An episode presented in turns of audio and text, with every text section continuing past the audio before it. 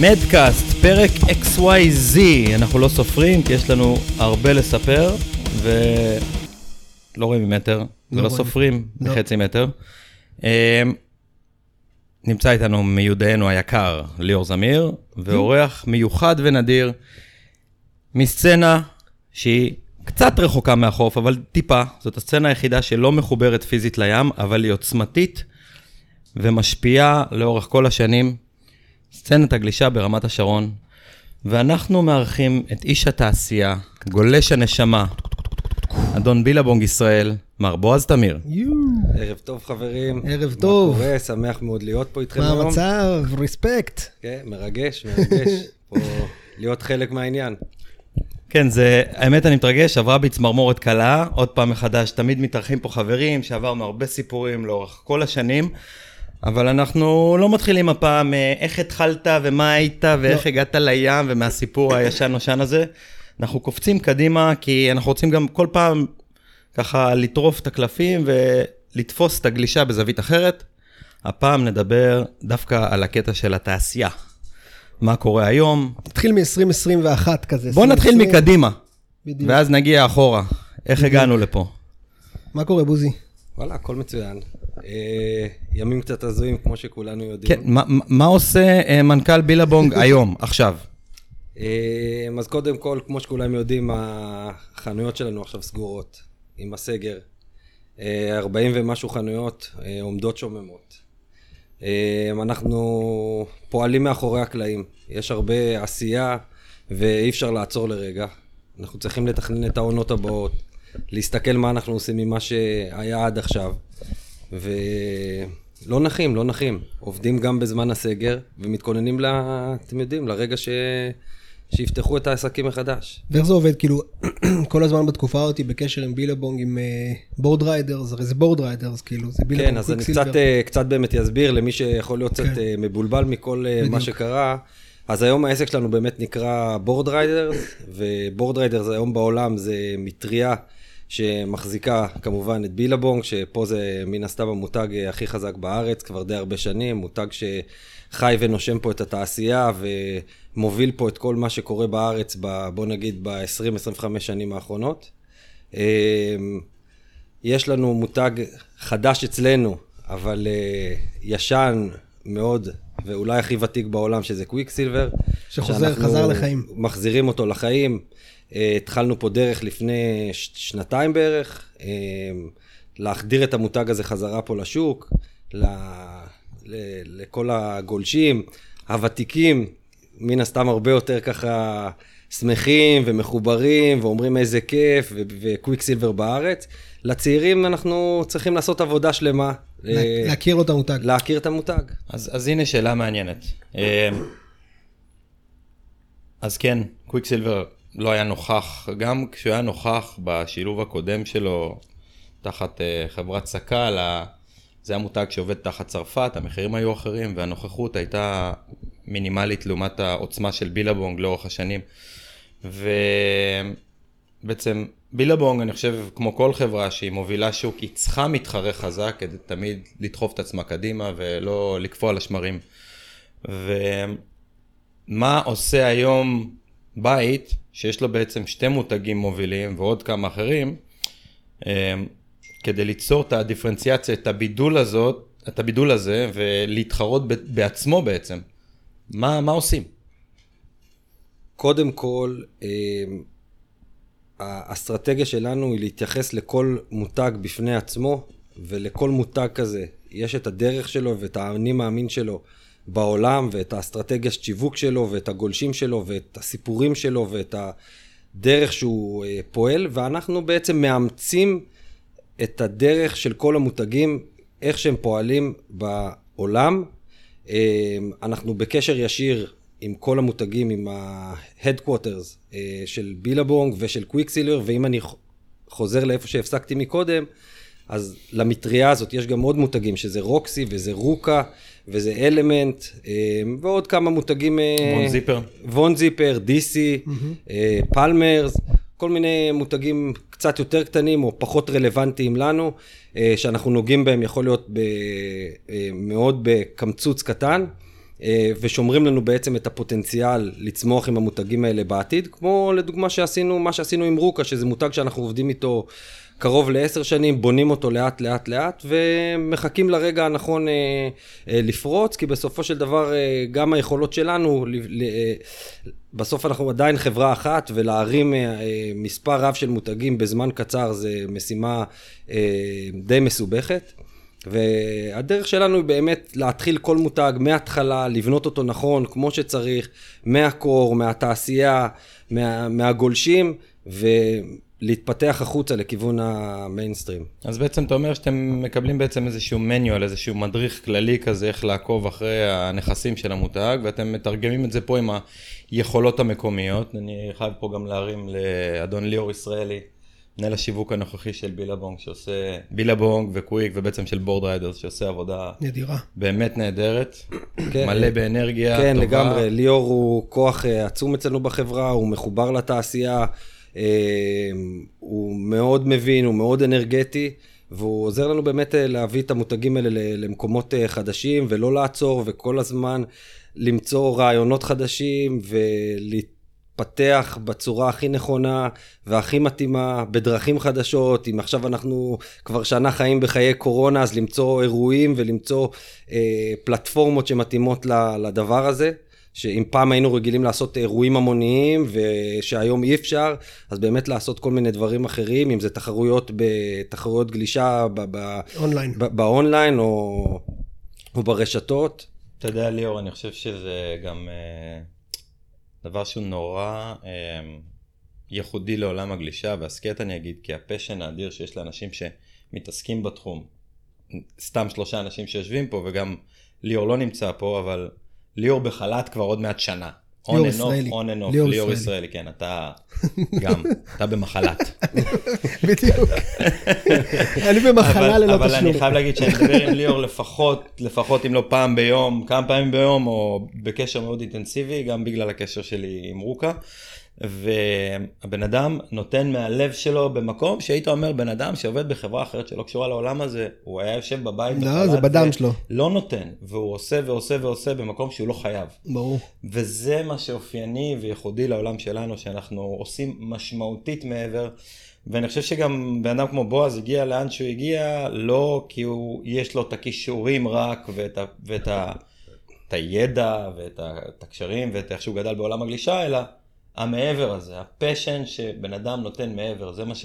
תכף ניגע באיך אה, איך הגעת טוב, באמת טוב, ל- בסדר, למקום בסדר. הזה. אני רוצה שנייה רגע, אבל אה, שני דברים, גם להוסיף למה שאמרת, דיברנו, היה לנו פה איזה פודקאסט אחד עם אה, שושוש, דיברנו גם על המצב של התעשייה וכל זה, ועל מצב של כל תעשיית הגלישה העולמית, Billabong ו Rip Curl וכל החברות, ובאמת אמרנו שבעולם רואים שהם קצת נאבקים באיכשהו לשמור על הדרך שלהם, בגלל שהשתלטו על החברות האלה קורפורטס כבר, והקור של הגולשים כבר עבר מן החברות האלה, ובאמת בארץ זה מאוד מאוד חשוב שבאמת החברות האלה מוחזקות, אמנם בילבונג זה חצי, אה, היא מוחזקת חצי על ידי אה, פוקס או משהו כזה, נכון? אז רגע, בוא נתקן אותך. בסדר. אה, היא מוחזקת 100% על ידי פוקס. אה, אוקיי. עד לפני שנה בערך, או שנה וחצי, אה, החברה הייתה 50% שייכת לפוקס, ו-50% הייתה שייכת למשפחה של אפי, זיכרונה לברכה, שהקימה את החברה ביחד עם צחי. אה, Billy House. Billy House, זו החברה בעצם בישראל שמחזיקה את Boardriders ואת כל המותגים שציינו מקודם. אה, היום פוקס, לפני שנה בעצם, קנו 100% שליטה על החברה, והיום אנחנו בעצם חלק מכל האופרציה של פוקס. אה, אנחנו עדיין מתנהלים אה, בצורה עצמאית, יש לנו משרדים אה, נפרדים, מחסנים נפרדים.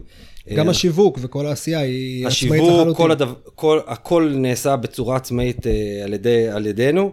אה, כמובן שאנחנו נעזרים בפוקס בכל הדברים שיכולים לעזור לנו לפתח את העסק, אם זה כל, ה... כן, כל הגב. כל, כל הגב הכלכלי, אם זה כל מה שקשור ב... לקניונים. ללוקיישנים, לחנויות, אז רואים את זה. ללוגיסטיקה. אני חושב שגם בשנתיים האחרונות רואים ש Billabong עשתה איזשהו, אני לפחות הרגשתי את זה בתור צרכן במרכאות, ש Billabong חזרה מאוד גם ב styling ל core, גם האופנה נהייתה יותר, אה, פחות מיינסטרימית ויותר באמת מחוברת לגלישה, ורואים את זה. אני רוצה שנייה שניגע טיפה יותר לעומק, כי זה דבר שאותי באופן אישי מאוד מאוד מעניין, בדיפרנציאציה באמת בין המיתוג של Quiksilver למיתוג של Billabong. סתם לדוגמה, תסביר לנו איך זה עובד מבחינת ה... איך אתם מקבלים החלטות גם על styling וגם על נגיד על אה, טימניקים. אני חושב שזה דבר שמאוד מאוד מעניין. איך מחליטים איזה טימניק יתאים יותר לסטייל של Quiksilver, או איזה אה, אירוע או אה, פעילות שיווקית כזאת או אחרת תתאים ל Quiksilver, ומה יותר מתאים ל Billabong. כאילו, איך אתם אה, עושים את ההבדלה הזאת? אה, אז קודם כל, ב- אה, שני המותגים הם מותגי גלישה, וסך הכל כן יש ביניהם איזשהו דמיון. אה, כמו, לדוגמה, אני יכול להשוות לחברות של אה, רכבים שמייצרות אה, ג'יפים, אז יש כמובן איזשהו דמיון. ושתי החברות מוכרות מוצר שהוא סך הכל די דומה, אבל כל חברה עם האנשים שלה ועם היכולות שלה בעצם מנסים לספר איזשהו סיפור אחר, או להחליף את הסיפורים במהלך העונה, או את הדרך שלהם, או את מה שהם רוצים להציג בעצם לצרכן, אה, לצרכן הסופי. אה, אנחנו, תחשבו, סך הכל עם בילבום כבר אה, 20 שנה, אז יצרנו בעצם איזושהי נבחרת, שפעם לא היה לנו באמת את הבעיה הזאת. נכון. אני אומר במרכאות הבעיה, של מי יתאים למי, בעצם יצרנו איזושהי נבחרת שסך הכל אנחנו, חלק מהגולשים כבר רצ- רצים איתנו תקופה די ארוכה, אם זה יוני, או גיל קרן, או גיל זילקה, או דין אלמוג, כבר המון המון שנים איתנו. אה, במהלך, עם הזמן אנחנו כמובן מצרפים חבר'ה צעירים שמתאימים לנו למותג, שאנחנו חושבים שהם יתפתחו, שאנחנו רואים שיש להם את היכולות להתפתח, כמו ג'ון לדוגמה, שהוא גולש המון, הוא כל ג'ון היום... ג'ון- ג'ון ג'ון רבינוביץ'. ג'ון ג'ון רבינוביץ', הוא כל היום מסביב ל- לעניין, הוא לא מפסיק לגלוש, אם זה בארץ, אם זה בחו"ל, אם זה בכנרת, אם זה בבריכה. אה, כשהתחלנו עם קוויקסילבר, אז קודם כל אה, רצינו להביא גולש, שהוא יהיה גולש שכולם מכירים, שהוא הכי טוב, ופה בעצם פנינו לטל אסייג, שכבר חשב, מהיום הראשון שידענו שקוויקסילבר הולך להיות שלנו, הוא סומן. הוא סומן, שידענו את זה כבר שנה מראש, אמרנו לו תחכה, יגיע היום, וידענו שאנחנו רוצים שהוא יהיה האיש הראשון איתנו, כי יש לו נוכחות, הוא חזק, הוא גולש מרשים, הוא יודע לתת את ההצגה. הם היו צריכים לקחת את הכרטיס שחקן שלו מוונץ, אבל בסדר, באהבה ובפרגון. באהבה, היה מהלך אה, שהתחבר לכולם ביחד, וזרמנו על זה. תעשייה אה, קטנה. יפה, אם אתם אומרים עכשיו קדימה, אה, אז באמת, ככל שהמותג יגדל, יתפתח, יגדל, מבחינתנו כמובן זה אומר, ייפתחו עוד חנויות, נמכור עוד מוצרים של קוויקסילבר, התקציב יעלה, יהיה לנו מקום לעוד גולשים, אז איך אנחנו בוחרים אותם? מתחילים להסתכל על החבר'ה הצעירים בחופים, רואים איפה אין לנו ייצוג, איפה יכול להיות אנחנו פותחים אה, חנויות שימכרו קוויקסילבר, תלוי באיזה עיר, ולפי זה אנחנו מחליטים באמת מי מתאים לנו. אז יש משמעות למיקום הגיאוגרפי שלנו. לגמרי, יש אה, מיקום ל... למיק... יש משמעות למיקום הגיאוגרפי, אה, יש אה, משמעות לאיפה כבר יש לנו גולשים שמייצגים אותנו, ואנחנו רוצים לקחת אחרים, במקומות אחרים שאין לנו ייצוג, אז אנחנו בוחנים הכל, ותחבר לזה את מה שאמרתי כמובן, את הכישרון, את הסטייל, את ה... מסתכלים גם על האופי של הגולש, לראות שהוא מתחבר לנו ל... למשפחה של ביליאוס, למה שאנחנו מאמינים, ל... לדרך שלנו, ו... מגניב. כן. אני, אני חושב בהקשר הזה בועז עלה על הנקודה, הבידול העיקרי הוא שיש פה איזה מותג שהוא בעצם בילבונג וקוויק, הם איתנו, נולדנו עם זה, אנחנו מכירים את זה אותו דבר, אבל בארץ מותג אחד הוא תינוק, שעושים לו ריסטארט מחדש, ודיברנו על העניין שנקרא סיפור והאותנטיות, וזאת תהיה בעצם ההצלחה של כל מותג, וההצלחה של האותנטיות של העבודה שנעשתה פה, של צחי ושל אפי זיכרונה לברכה עוד בתחילת ה nineties. אמ, ובהמשך השנים עם הטימניקים, העבודות הקטנות בעצם ממש טימניקים קטנים, כאילו אפילו בטישרטים ב nineties, זאת הייתה הרמה. וזה התפתח וגדל וגדל, ועכשיו זה להתחיל את הסיפור עם עוד איזה baby, שהוא baby דינוזאור, כן? שנקרא קוויקסילבר, ומתחילים את הסיפור, כותבים את הדפים הראשונים של הספר, אז, אז את טל אסייג והאירועים הראשונים וכל הסיפור הזה, אז אה, יש עוד דרך מעניינת לקוויק, וסך הכל אה, קורא תיגר טוב וככה עושה עניין בשוק, ולא רק אה, בילבונג בילבונג, כי גם עוד אני חוזר לענייני תקופת אדרנלין, שבמקרה דובר על זה באיזה פודקאסט ב- ב- בפלאזה דווקא של קרקר עם אה, ליאור צלרינג, שבעתיד גם נצטרך פה לטחון לו את המוח. כן. ללא אמ, בעצם בילבונג תמיד היה הפרונט וזה תמיד היה בכל מקום, כל, כאילו זה היה, לא, לא תקרא לזה משעמם אבל סוג, סוג של מונוטוניה כזה בתחום שלנו, כי אתה, אתה רואה את זה בכל מקום, אז עכשיו יש משחק כזה מעניין של, אה, של קונטנדר שנכנס למשחק מחדש. אז uh, המשימה היא עליהם, uh, ספר את הסיפור כמו שצריך. בסדר, לא, אני רק רוצה, הזמן אני. אני רוצה לחזור דווקא למשהו אחר, אה, שהוא הוא לא קשור לגולשים. ליאור אמר פה לפני בערך שתי דקות על זה שבאמת הוא מרגיש שבשנתיים האחרונות המותג קצת השתנה, אז אני רוצה דווקא קצת אה, לספר ככה שאנשים יבינו מה עשינו מאחורי הקלעים, ובעצם ל- לאיפה לקחנו את המותגים ולאיפה לקחנו את החברה. כן. אני התחלתי בגדול לנהל את בילבונג, את כל ה... להיות ב... כ... כמנכ"ל של החברה לפני בערך אה, חמש שנים. אה, אני לא יודע אם אנשים זוכרים את זה, אבל הרשת חנויות שהייתה עד אז, הייתה בילבונג בורדשופ בעצם. זה היה קונספט של חנויות שהמצאנו פה בארץ, שצחי ואפי המציאו בארץ, ביחד עם פוקס, אה, שבעצם שם בחנויות האלה את כל המותגים שהיו בזמנו לבילבונג, שזה בילבונג ורוקה ואלמנט ווון זיפר. ניקסון. ניקסון. אמ, ובעצם יצרו איזה מיקס של מותגים בתוך חנות שנקראה בילבונג בורדשופ. אה, הסחורה שנקנתה באותו זמן לחנויות הייתה בעצם איזה מיקס של מוצרים מאוד לא מסודר ו...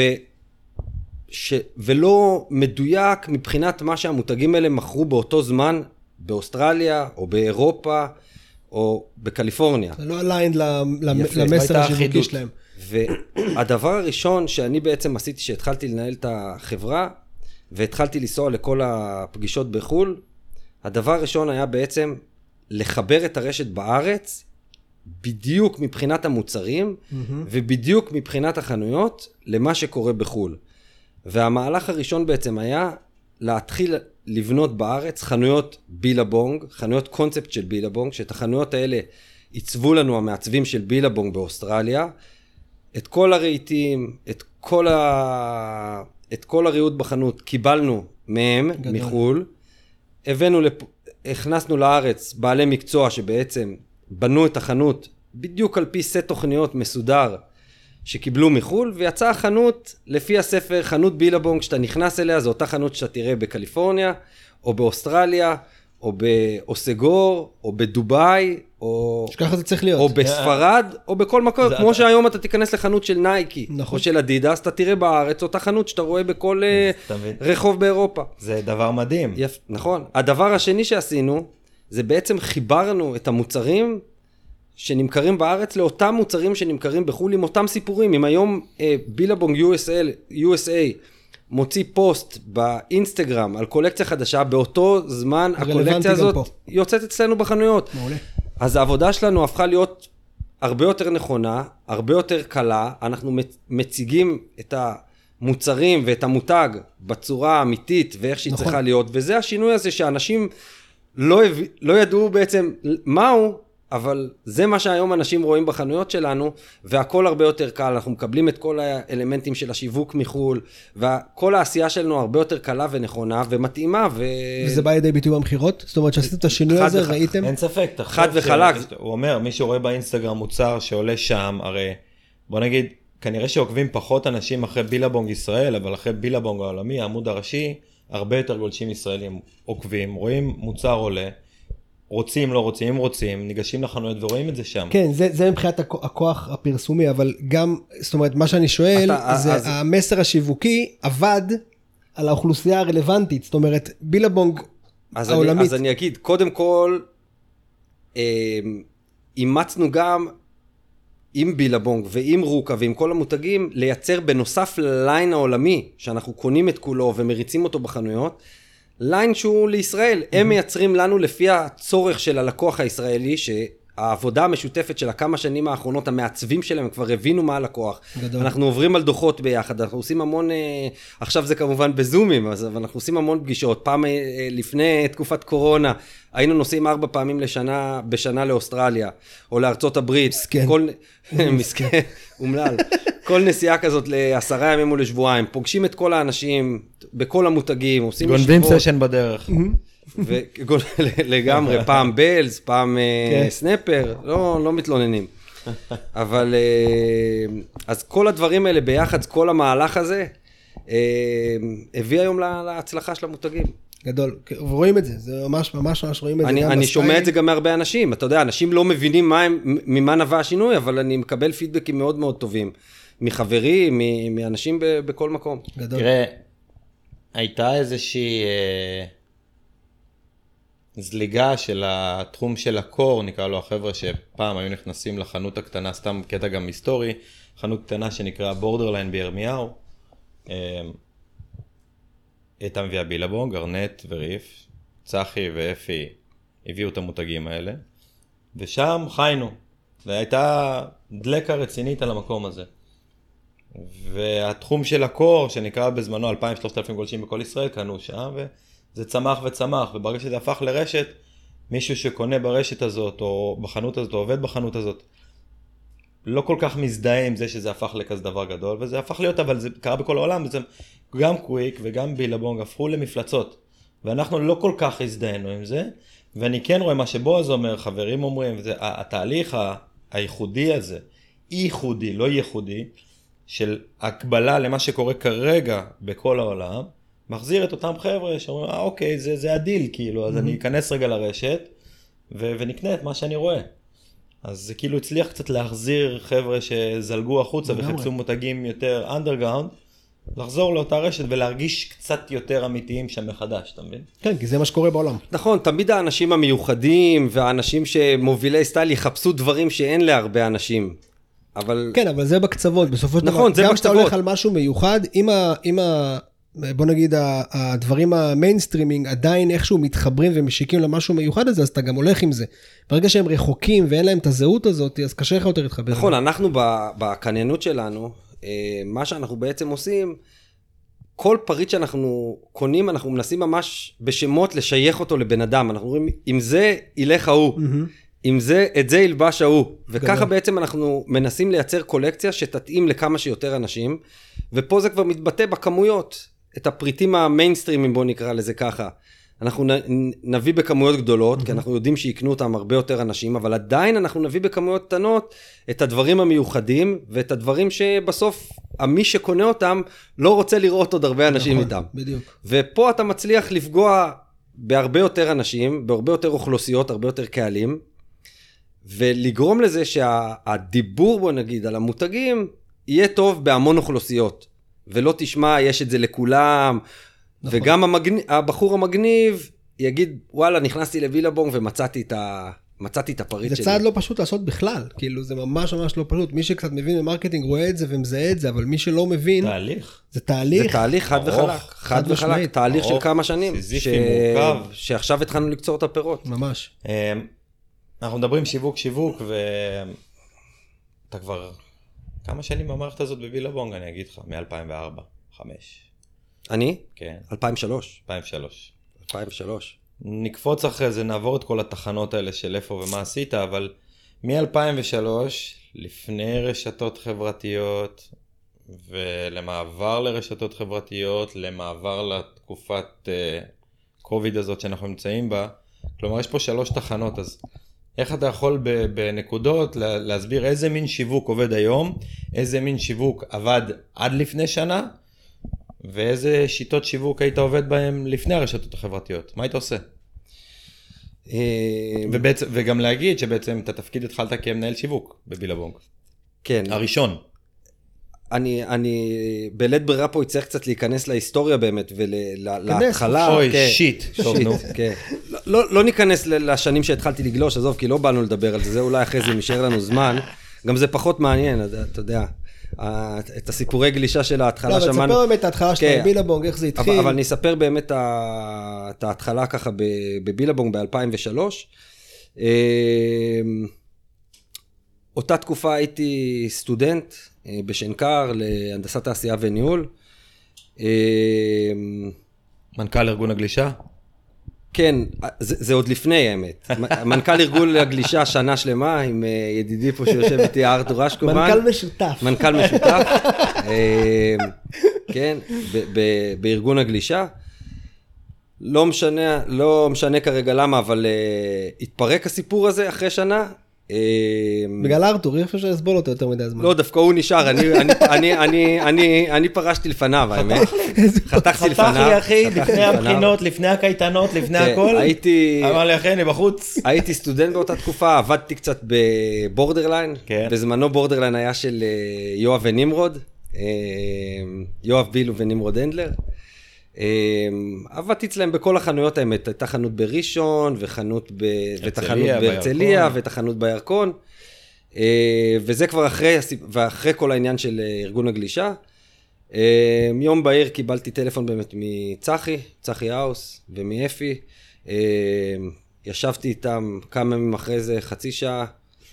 הציעו לי להיכנס לחברה, תפקיד של מנהל שיווק, חצי משרה, הייתי סטודנט, זה בא לי טוב באותו זמן.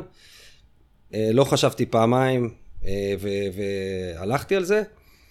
אה, באותה תקופה לא היו בכלל חנויות של, גם הבילבונג בורדשופ לא היה קיים. בקושי היו אז קניונים. רגע, אה, רק שנייה נציין, צחי ואפי היו הבעלים של הזיכיון של אה, בילבונג בישראל. בדיוק. לבום, ארנט וריף. כן, כן. כן. של, אה, נכון, בבילבונג, ריף אה, וארנט. באותו זמן כל הסחורה נמכרה בחנויות גלישה... הפצה. הפצה, כן. כן, בסיטונאות מה שנקרא.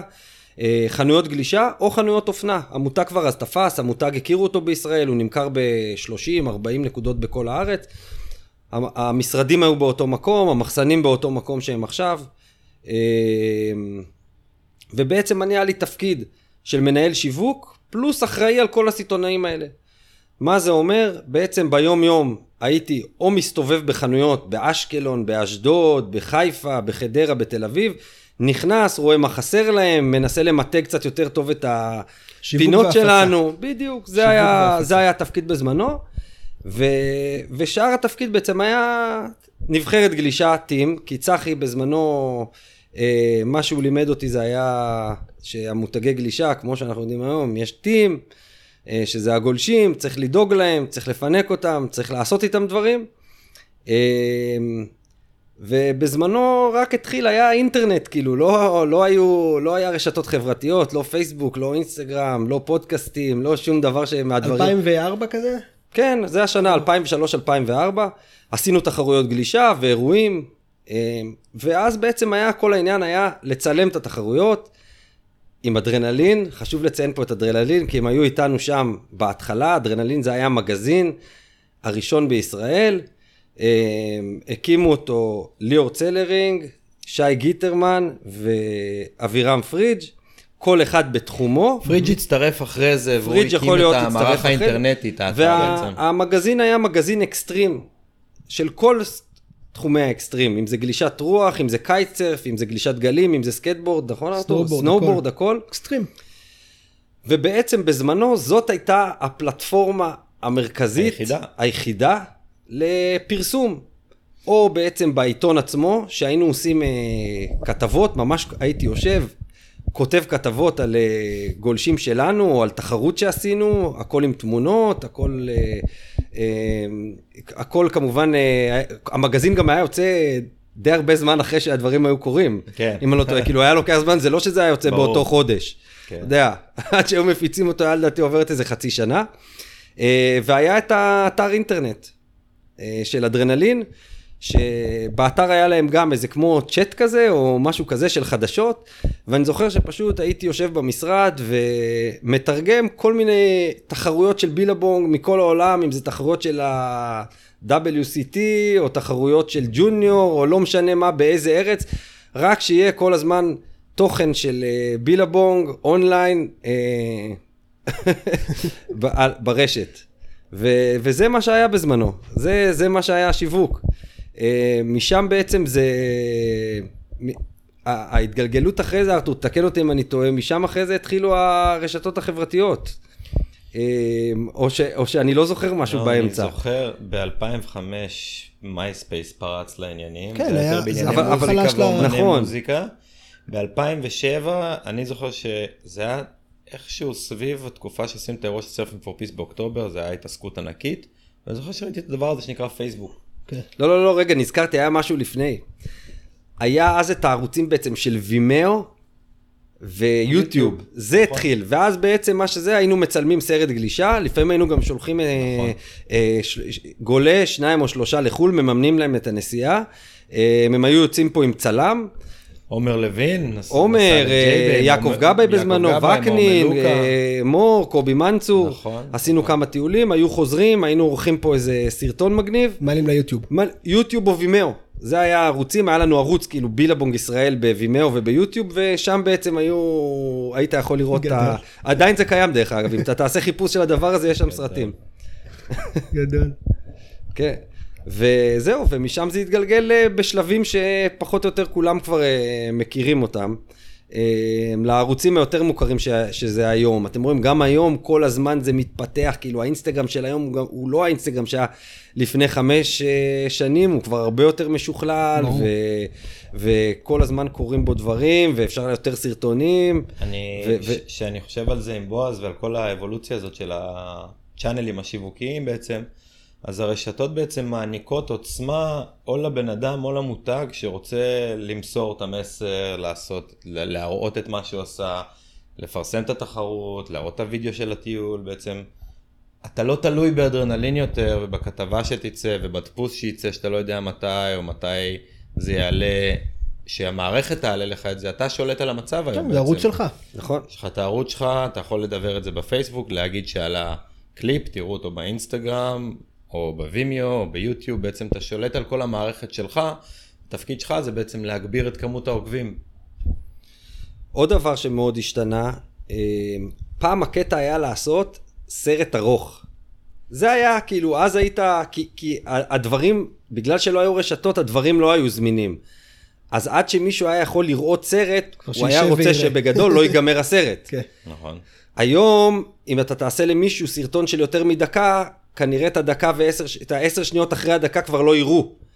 אז כאילו, היום הכל מהיר, בן אדם על הפיד שלו, הוא מריץ עם האצבע בשניות, ספק. הוא רואה גל או שניים, מתקדם להבא, כאילו... כן, ו- לא רוצה להפסיד כלום. כן. כמות, כמות צריכת המידע אה, אז- היא גם מדללת את ה, את ה... בעצם, היא לא מדללת את האיכות, כי האיכות היא מאוד גבוהה של היא מה שהם מרכזת מייצרים. אותו. היא מרכזת היא אותו. ל- מרכזת אותו, ואנשים הופכים למאוד דקה. חסרי סבלנות, ומצד שני מאוד רעבים לעוד ועוד ועוד מידע. כן. שבשנת 85 אם היית מקבל סרט באורך של לא משנה שעה סרט של Astrodeck Wave Warriors או אני לא יודע מה. בילבונג Green Iguana או לא זה, זה ב nineties זה בילבונג כן. Pump לצורך העניין זה סרטים של שעה שעה וחצי. שאתה רואה אותם בלופ. רואה אותם בלופ כי זה מה יש ברור. זה מה יש. ומזמין את החברים. לא, זה גם היה חורג, זה גם היה חורג מה- ממה שהיית מקבל בדרך אני כלל. חייב לספר כאילו, לך על. אחת ההזיות שאני סתם נזכר, בלי קשר, כן, בבילבונג Pump, את הסרט מתחיל גולש בשם תום קארן. הוא לא טים רייד של בילבונג, לא היה ולא יהיה. מתחיל בצינור ענק ב backside כזה, שרואים אותו יוצא בפלוטר ונטרק כן, מהפלוטר. כן, אני זוכר את הגל הזה. איזה... תחשוב על זה לרגע, כאילו.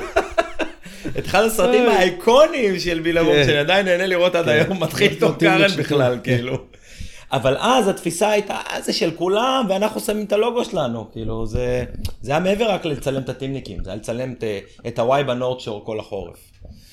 כן, זה היה לצלם סצנה שתתחבר למותג. כן, כן. אבל, אבל זה, זה, אם היום זה קורה, אתה יודע, לא יודע מי, הצלם או מנהל השיווק, יורים אותו לאלף הזלל, אם קורה כזה דבר, אתה יודע.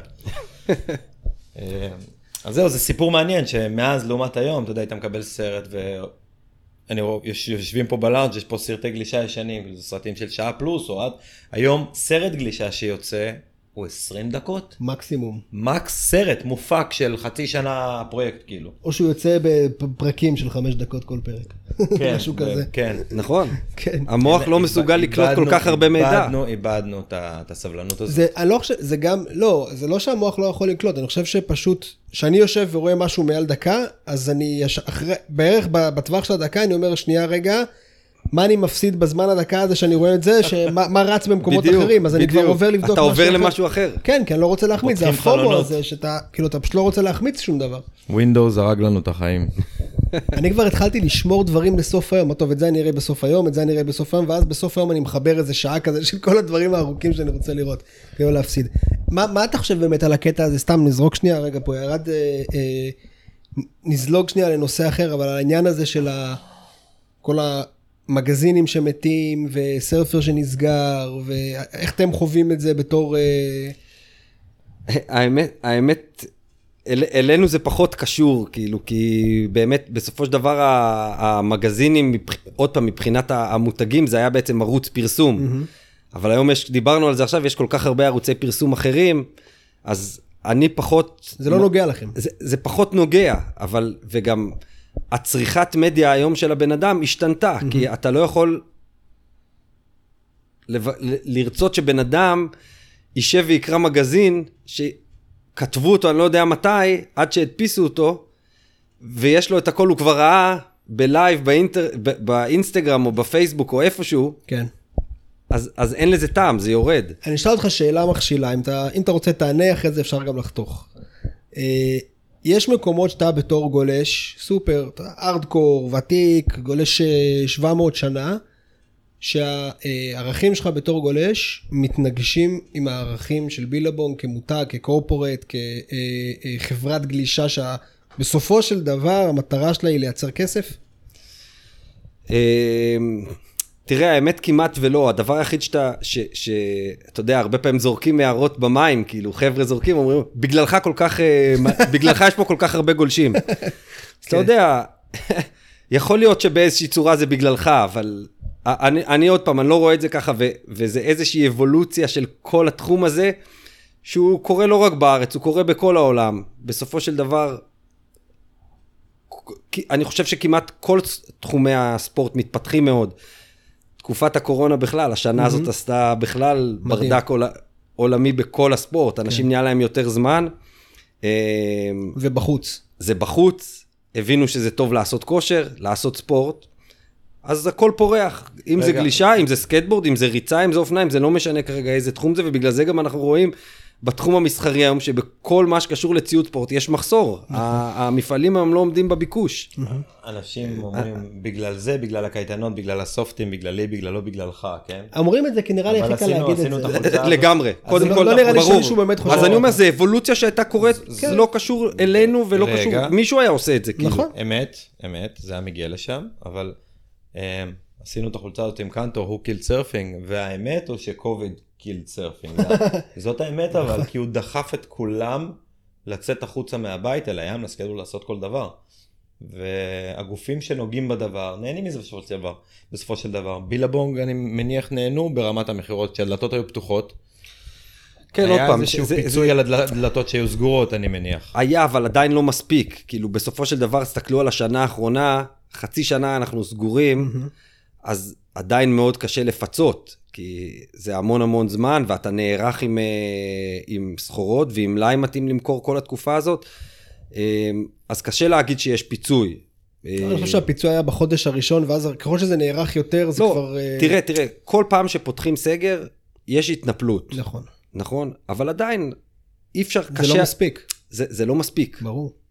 ברור. ו- גם גם לאנשים יש פחות כסף. ומעבר כאילו. לזה, אם אנחנו חוזרים למה שארתור דיבר מקודם, לדוגמה, דוגמת ליאור, בסופו של דבר, אה, אני היום בתור מנהל בחברה צריך להוציא עובדים שהם גם חברים ואנשים שאני מאוד מעריך, אה, צריך להוציא אותם לחל"ת, אה, הם נפגעים באיזושהי צורה, ברור.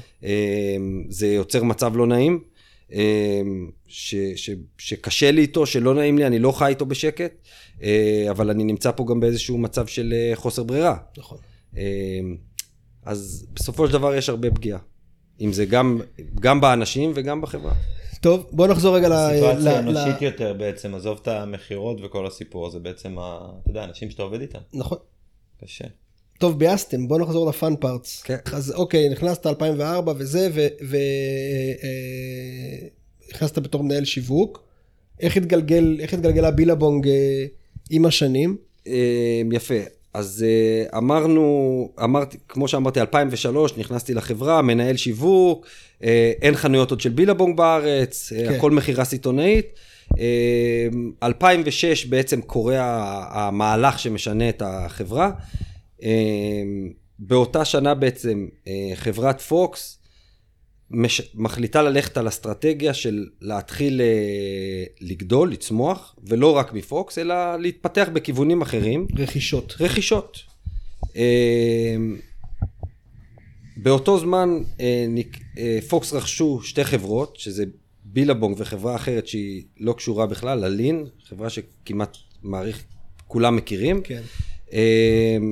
עושה שעבות לגולשים, לא?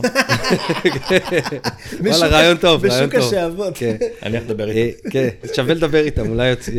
אני רוצה שעווה- לראות- שעווה עם ריח. אני רוצה לראות שאתה מוכר שעבות של הליג. זה יהיה גדול. לא. יכול להיות מעניין, אה? זה יכול להיות טוב. אה, אז ב-2006 בעצם קורה המהלך הזה שפוקס רוכשים 50% מביליאוס. אה, אני באותו זמן מנהל שיווק בחברה. אה, 2007 אה, נפתחת החנות אה, בילבונג בורדשופ הראשונה בישראל. ומציעים לי בעצם אה, להיות אה, בתפקיד של מה שנקרא מנהל רשת. אה, תפקיד חדש לי, תפקיד שלא עשיתי לעולם. אה, בעצם לעזוב את, אפשר להגיד לעזוב את הקור, את כל התחרויות ואת ולעבור הגולשים. ולעזוב. לצד המיינסטרים יותר, לצד המסחרי, גיוסי עובדים, פתיחת חנויות. אה, ניהול. ניהול, בדיוק, שסך הכל זה גם מתחבר, האמת, למה שלמדתי, למדתי הנדסת תעשייה וניהול. אה, עם הרבה חומוס אצל עמי ובאדונס. באדונס, זה כן. מה שהוא למד בעיקר. בעיקר, ארבע פעמים בשבוע. אה, אז משם זה מתגלגל לזה. הרשת מתחילה לרוץ בקצב אה, מסחרר, אם אני לא טועה, תוך אה, שלוש שנים היינו כבר עם איזה 15 חנויות. וואו. אה, 15 חנויות, זה כבר מתקרב בממוצע, בוא נגיד, עשרה עובדים לחנות, זה 150 עובדים. אה, זה גם היה השנים של הפריחה של הקניונים, אז בכלל. הפריחה של כן. הקניונים, הפריחה של הגלישה עד המיתון ב-2008, היה, הייתה כן, הייתה- צמיחה הייתה- הייתה מטאורית של הייתה התחום. צמיחה באמת. בעולם הייתה- ובארץ. אה, יפה, אלה השנים בעצם שלמדתי שלנהל אני חנויות. מצטער, בועז, סליחה עם כל הבולשיט המסחרי והעסקי, וסליחה על הצרפתית שלי, כל הטחינות מוח שלכם. הדבר הכי חשוב שקרה עם הרכישה הייתה מסיבה של וון זיפר, בפורים. זה הדבר הכי חשוב שקרה. למה? הייתה את הרכישה, היו את החדשות הגדולות וזה וזה וזה, והייתה מסיבת פורים של וון זיפר ראשונה. הזמינו חבר'ה מקורבים, תעשייה, כל האוכלי חינם, כמוני וכמוך, למסיבת פורים.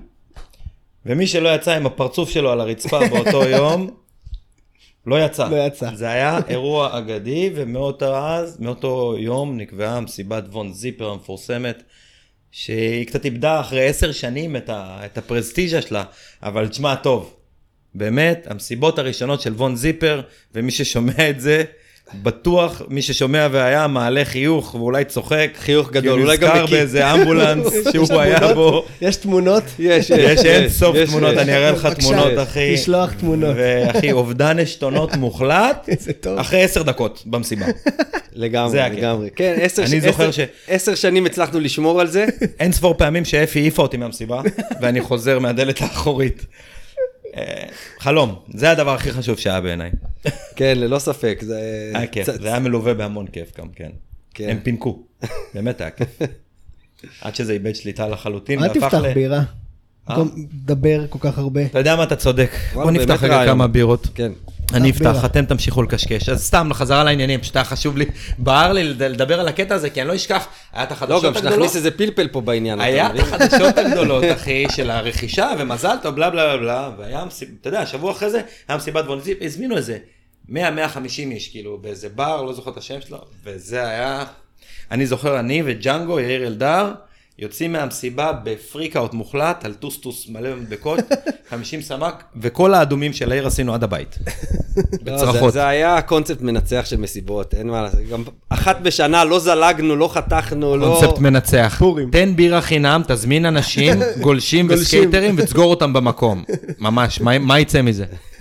ליאור ינסה להחזיר אותי פה ל- לפוקוס. סיבות פורים, אה, מנהל, אה, ניהלת את הרשת בעצם. ניהלתי את אה, הרשת, נכון, כמו שאמרתי, הרשת צומחת, מתפתחת. לחיים היפים. צ'ירס, צ'ירס. צ'ירס, ליאור. מה הבירה הזאת? איזה בירה זאת? אל תגיד. למה, למה? תרים, תרים, הם תמיד תומכים. אחלה על קורונה. אחלה קורונה שבעולם. מפרגנים, קורונה, אוהבים אחלה אותם. קורונה, אחלה אחלה קורונה. דברים. אמ, קורונה זה בירה, ותמיד זה תהיה בירה. אמת. אמ, בוא נחזור. נחזור. 2007, שגשוג, הגיע המיתון. הגיע מיתון, בסדר, מיתון מיתון, הרשת ממש- ממשיכה לגדול אה, ולהתפתח, אה, פותחים עוד ועוד חנויות, מתחיל אה, פריסה ארצית, מאילת עד, אה, עד חיפה בצפון, כמעט בכל עיר חנות, אם לא שתיים, אם לא שלוש, אם לא ארבע. אה, אגב, אז קוויק סילבר אה, קיימים עדיין, וזה כן, קוויק סילבר, סק"ל. כאילו לא, אז כן, של סק"ל, סק"ל, לימונים. אז גם וכאלה. סק"ל. בזמנו, בזמנו, אה, הייתה חנות או שתיים של אוניל, אם אני לא טועה בקניון רמת אביב, והייתה עוד רשת, שארתור עכשיו אה, אולי שכח אותה, הייתה את הודיז. נכון. וודיז, וודיז, וודיז. וודיז. וודיז. לא, בלוברד, ריפקרל. בלוברד, וודיז. נכון. לא, זה היה עוד לפני, הם היו ב... גם הייתה להם את החנות בפינה למעלה בקניון רמת אביב. אה, נכון, עם עופר. עם עופר, בדיוק. עופר, אבל זה היה קוויק? היה שם אוניל, לא, ריפקרל. אוניל. ריפקרל אולי, אני, אני, אוניל. אני כבר קצת, אה, אני לא לגמרי זוכר. היה שם גם אוניל. אבל כן, זאת אוניל הייתה- ונופיר, וואי, נופיר, וואו. זאת הייתה התקופה. ארתור פה זרק את אה, בלוברד, וזה שחקן חש, חשוב פה בכל המשוואה, כי ב, הם, בתכלס, צחי ואפי הלכו על המהלך של המכירה לפוקס, בגלל שבלוברד באותה שנה התחילו לפתוח חנויות, והבינו זה שצריכים... היה עם לי קופר. והבינו פה, לא, לי קופר נכנסו לשם אחרי זה לדעתי. לא, לא, לי קופר הייתה החברה שתמכה בבלוברד, כן, זה היה, כן, שם כן. בא הכסף. כן. ואז בעצם הם הבינו שכדי להיות במשחק היום, אתה צריך להיות, אה, לעשות retail. כן. להתחיל לפתוח חנויות בכל הארץ, להתחיל אה, לרוץ להתחרות קדימה. כמו שצריך. אה, מפה לשם אנחנו מ- מתגלגלים קדימה, אה, וממשיכים באמת הסיפור שלי, איפשהו, איך הוא, איך הוא התפתח. אה, אז עזבו את זה שבאמת נפתחו עוד חנויות, והניהול כבר היה הרבה יותר אינטנסיבי מבחינת כמות אנשים ודלתות לנהל. אה, לצערי הרב, לצערי הרב, אפי שניהלה את החברה ב, ב, באותם שנים, אה, גם הקימה את החברה וניהלה את החברה, אה, נפטרה אה, מסרטן. דוחות היום הזה. כן, עצוב מאוד. אה,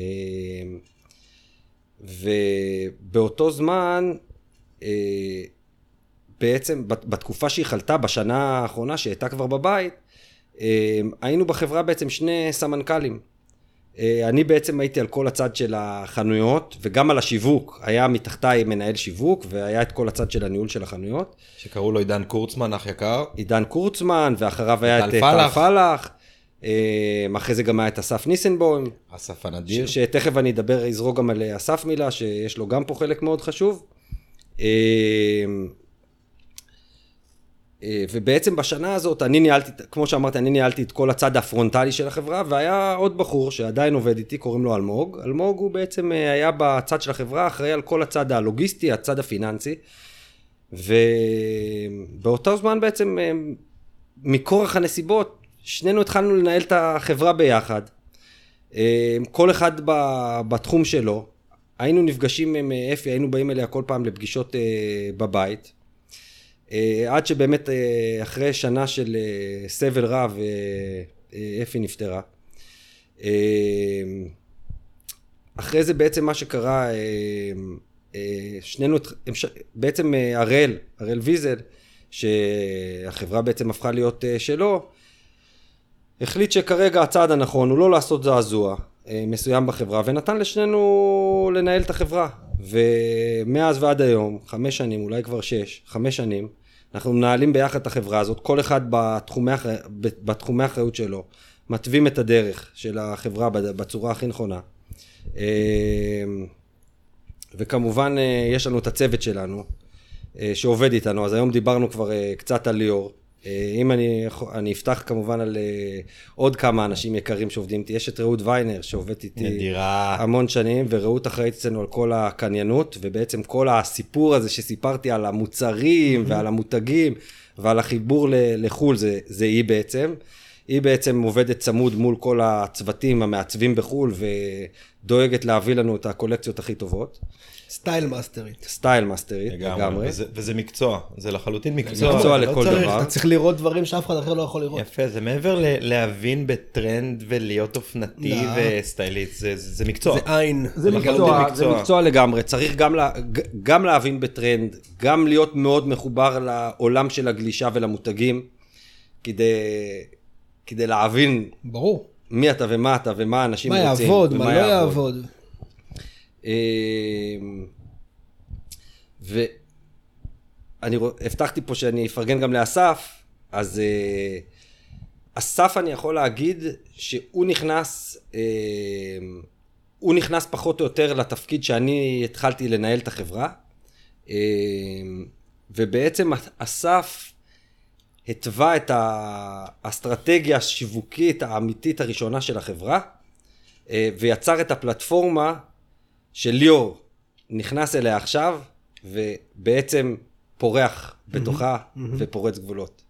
זה ככה... אסף כן, הוא באמת בן אדם נורא, עם חשיבה מערכתית נורא רחבה, הוא בא ממסגרות הרבה יותר גדולות, כן, והוא כביכול ירד לבילבונג, מהאהבה באמת, ומהתשוקה שלו לכל התחום. כן, אה, והביא ערך מוסף והביא אדיר, ערך היה מוסף אדיר. מקצוען. מקצוען מקצוען, אמיתי אמיתי. יצא לי לעבוד עם איתו לב, המון. ו- ובן אדם עם מקצוען. לב, כן. בן אדם. לגמרי. כן. אמ, בועז, אתה יודע, זה מעניין.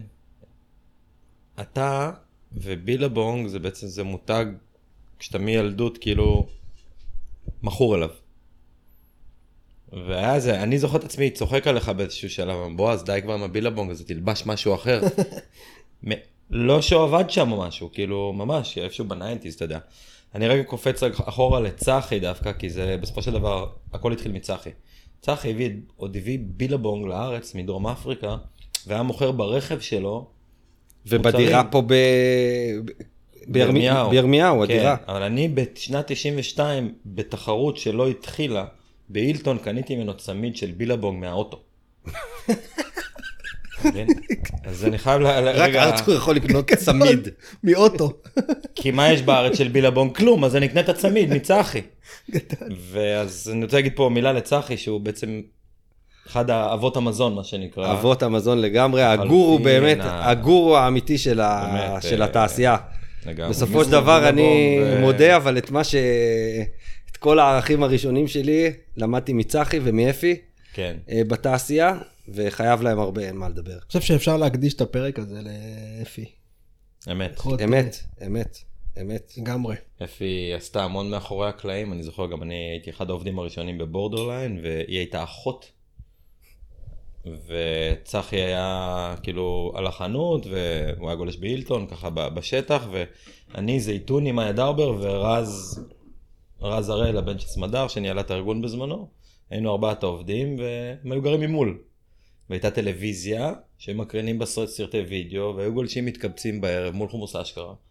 ורואים את הסרטים, והם היו מסתכלים ככה מהמרפסת, ואני גם למדתי דברים ראשונים בעבודה מסודרת, כמו בן אדם, כן, ילד בן 15, מול אפי, כאילו נהלי עבודה אמיתיים, שכל השאר גולשים מרחפים מסביב, אתה יודע. אז, גולשים אה, תמיד ירחפו, כן, אין מה לעשות. אפי הביאה צד מאוד מקצועי לתעשייה ו- ומסחרי ונכון, שבסוף הביא את בילבונג לאן כן. שהוא הביא. צחי הביא את החזון ואת הלייפסטייל ואת ה... אתה יודע, את את האיקוניות שהוא באמת אה, כנראה הלונגבורדר הכי איקוני שיהיה פעם בישראל. וההשקעה שלו בתחרויות והספונסרים תמיד נתנו המון לטימניקים, גם אני הייתי טימניקאים שלהם והם היו מביאים לי כל מיני מתנות מ... אה, מ- מתערוכות, דברים מיוחדים, נורא דאגו למי שהיה לידם. תמיד, תמיד, תמיד, תמיד, תמיד. אז כן, לגמרי. אבל אם אתה, אם. אם אני פה חוזר לחיבור עם בילבונג, כן. של מה שאתה אומר, אתה זוכר אותי מאז ומתמיד עם בילבונג, כל זה התחיל בגלל בעצם סמדר הראל. שאני הייתי חבר הכי טוב של רז, הבן שלה, ומשם בעצם, משם נוצר לי כל החיבור האמיתי לתעשייה. אה, למה? כי רז היה, רז היה כזה יותר אה, ברדקיסט קצת, יותר, אה, פחות, צבעוני. יותר צבעוני ממני, אני תמיד הייתי הילד היותר טוב כזה, וה... אתה יודע, ממושמע, עושה מה שאומרים לו, אוהב לעבוד. אז תמיד סמדר הייתה לוקחת אותי, גם שאני אביא אחריי את רז שהוא יבוא לעבוד, והיא בעצם חיברה אותי לכל התחום של התעשייה, אם בזמנו זה היה לשפוט תחרויות, אני עשיתי, אני חושב, את אחד הקורסים למדריכי גלישה הראשונים בארץ, אני שמעתי דרך אגב בפודקאסט עם אה, גלוסקה, שגלוסקה דיבר, אז הוא דרך אגב העביר חלק מהקורסים האלה. בזמנו זה בכל היה פה ב... הפיתולים של התעשייה, שגלוסקה... ארתור זה היה פה על הירקון, במועדון שייט. אני לא יודע אם אתה זוכר. כן, כן, אבל כן, אה, כן. שם עברנו עם חבר'ה מווינגייט וזה, אז יש לי, עדיין יש לי את התעודה הזאת בבית. מדהים. אה, אז זה גם היה בכל הקטע של ה... וגלוסקה היה טימניק ה- ראשי של בילבום, נכון. בלי קשר, בהמשך המון זמן. אז זה גם היה כל עניין הדרכת הגלישה וגם אה, שיפוט גלישה. אה, כן, אתה בעצם, אבל היא חיברה אותי- וזיתוני ואורן המדריכים הראשונים, ש... אה, לא, אני, הם, אני, אני נותן כבודם? במקומם והם היו לפניי. כן, אני הייתי ילד לך. מציק שבא אליהם אה, להתיישב, כמו הסיפור, הסיפור של אורן, שהוא תמיד אוהב לספר, שהייתי מגיע לבודקה בחוף הצוק עם הקטנות, הייתי, שהייתי יוצא מהצבא, הייתי לוחם. הייתי מגיע, לא, מה- שם את הנשק, דוחף אותו באיזה ארון שם בבודקה, מוריד את המדים, לוקח איזה בגד ים שם של מישהו ורץ, אה, ורץ לגלוש. הסופטים הצהובים. הסופטים הדבר הצהובים. הכי מזוויע בהיסטוריה. לא, הם היו הסופטים הכי טובים אי פעם, של סואל, של סואל. הסופטים הראשונים בעולם. בעולם, משהו, כן? עם חרב. אחת. מאנגליה. סוף אז סינגל היה- פין. הם עוד שרדו המון המון שנים אחרי זה. הסופטים הטובים בעולם לפופ-אפ שוות. דרך אגב, כי הם שמן, זה לא הם שמנים. ועם החרב אחת הם היו מסתובבים בקלות. אז בועז עוד הדריך, והיה לו איזה, אחד החבר'ה שהוא הדריך, הראשונים, זה פישר קטן שנקרא יוני קליין, שהפך להיות משהו בארץ. אה, מה עוד היה לך בעצם בתחנות, בועז? אה, ארגון, היה ארגון, שיפוט. שיפוט, דרך אגב גם אה, טסתי עם נבחרת ישראל אה, לגלישה, ל- אה, לאיים הקנרים, מגיעים למלון, אני לא מאמין, כל השופטים במלון אחר, ומה זה, וזה טיול גלישה כאילו בינינו, אליפות אירופה, אליפות אירופה, אבל צחוקים של. החיים, כולם באות-. כולם באותו חדר, אני תקוע עם איזה שני שוויצרים במלון אחר, איזה כמה רחובות משם. איזה באסה. אבל... דרך אה, אגב, שוויצרים, הנבחרת השוויצרית הגיעה בלילה, ראינו אותם רצים לים להיכנס למים, יום לפני התחרות, בלילה. אבל חוויות, חוויות, אין... היה אין- מצחיק. כן, היה מצחיק. וגם ניסיון קצת בשיפוט בינלאומי, אז בזמנו, אתה יודע, אה, מן הסתם לא היו פה מחשבים לא. לשיפוט, אז זה היה. פעם...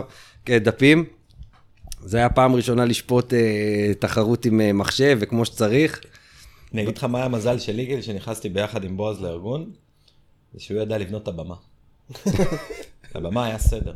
ובועז היה בא, אתה אומר, מושמע, מסודר, כמו חייל, הכל אצלם מסומן, לוח אחד, הייתה לוח תקופה שני, שאני זה היחיד מתחבר בארץ שידעתי לבנות את הבמה. היחיד, אם אני לא בא לתחרות, אין במה. אין במה. ואז אתה יודע, אני ובועז קיבצנו כמה חברים, כאילו אה, ארז יהיה, אה, ארז יהיה די-ג'יי, ינאי יהיה שופט שהולך לישון וחוזר. אבל היה, היה מעניין? התחרות הראשונה שלנו בבקדור, לא תשכח לעולם. התחרות הראשונה, בועז, הייתה תחרות מקומית בנתניה. עם רפי ימין בסוכה. בסוכה. ושבוע אחריה, שבוע אחריה, בקדור, ואז בקומבינה, יו- סיימנו את ה... זה היה תחרות של יומיים. אז את היום השני... רושמים, רושמים, רושמים, רושמים אנשים, מגיעים בבוקר, מה זה, אנחנו לא נסיים את התחרות היום. גדול. ונהיה חושך, לא הסתיימה התחרות. חושך, ב- בצהריים לא מתקשרים. אילון וזדיאס, אז אתה מתחרה, וזה חבר עוזר, אמר, טוב, אני עושה טלפון. מחר אתם בנתניה. ציון שדה, מנהל מחלקת חופים, אמר, מחר תסיימו את התחרות, עשינו גם, זה דבר שאני חייב להגיד, כאילו, לזקוף לזכותנו, עשינו את מקצה הנשים הראשון בישראל, מאיה דאובר, רוני אשל, של... ורעות רדנסקי אולי, או... שלוש בנות. שם, שם זה התחיל. הייתה אז בתקופה את אה, שלי טאוזר. שלי טאוזר הצטרפה אחרי זה, ועוד כמה בנות. ש- שלי טאוזר בהוואי עכשיו. וואלה. כן, כבר הרבה זמן. ואז נוצר אה, גלגל כזה של ככה זה מתחיל. צריך פשוט, אתה יודע, לנטוע את הזרעים, אבל באמת עשינו את מקצה הנשים הראשון, היינו צריכים לשכנע אותם כי זה מול מאיה, אתה יודע. זה קצת מאיים, אבל זה קרה. ובאותו יום, בשבת ההיא, היה מקצה הנשים הראשון בישראל, בינואר נראה לי, 2003. יא, יא. כן, היה כיף. היסטוריה. ממש. כן, הברזת לי, הלכת ל Billabong, השארת אותי לבד, גלמוד בארגון, שכולם יצעקו עליי.